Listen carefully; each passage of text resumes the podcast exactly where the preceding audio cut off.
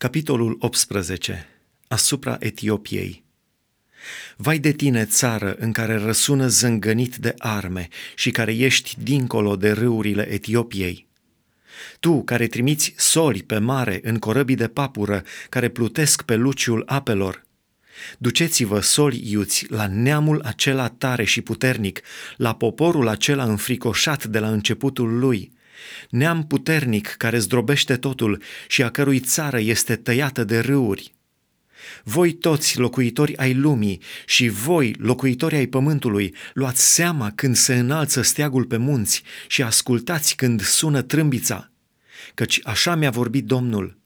Eu privesc liniștit din locuința mea pe căldura arzătoare a luminii soarelui și pe aburul de rouă în vipia secerișului dar înainte de seceriș, când cade floarea și rodul se face aguridă, el taie îndată mlădițele cu cosoare, ba taie chiar lăstarii și aruncă.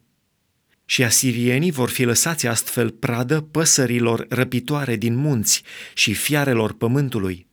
Păsările de pradă vor petrece vara pe trupurile lor moarte și fiarele pământului vor ierna pe ele. În vremea aceea se vor aduce daruri de mâncare Domnului oștirilor, de poporul cel tare și puternic, de poporul cel înfricoșat de la începutul lui, neam puternic care zdrobește totul și a cărui țară este tăiată de râuri. Vor fi aduse acolo unde locuiește numele Domnului oștirilor, pe muntele Sionului.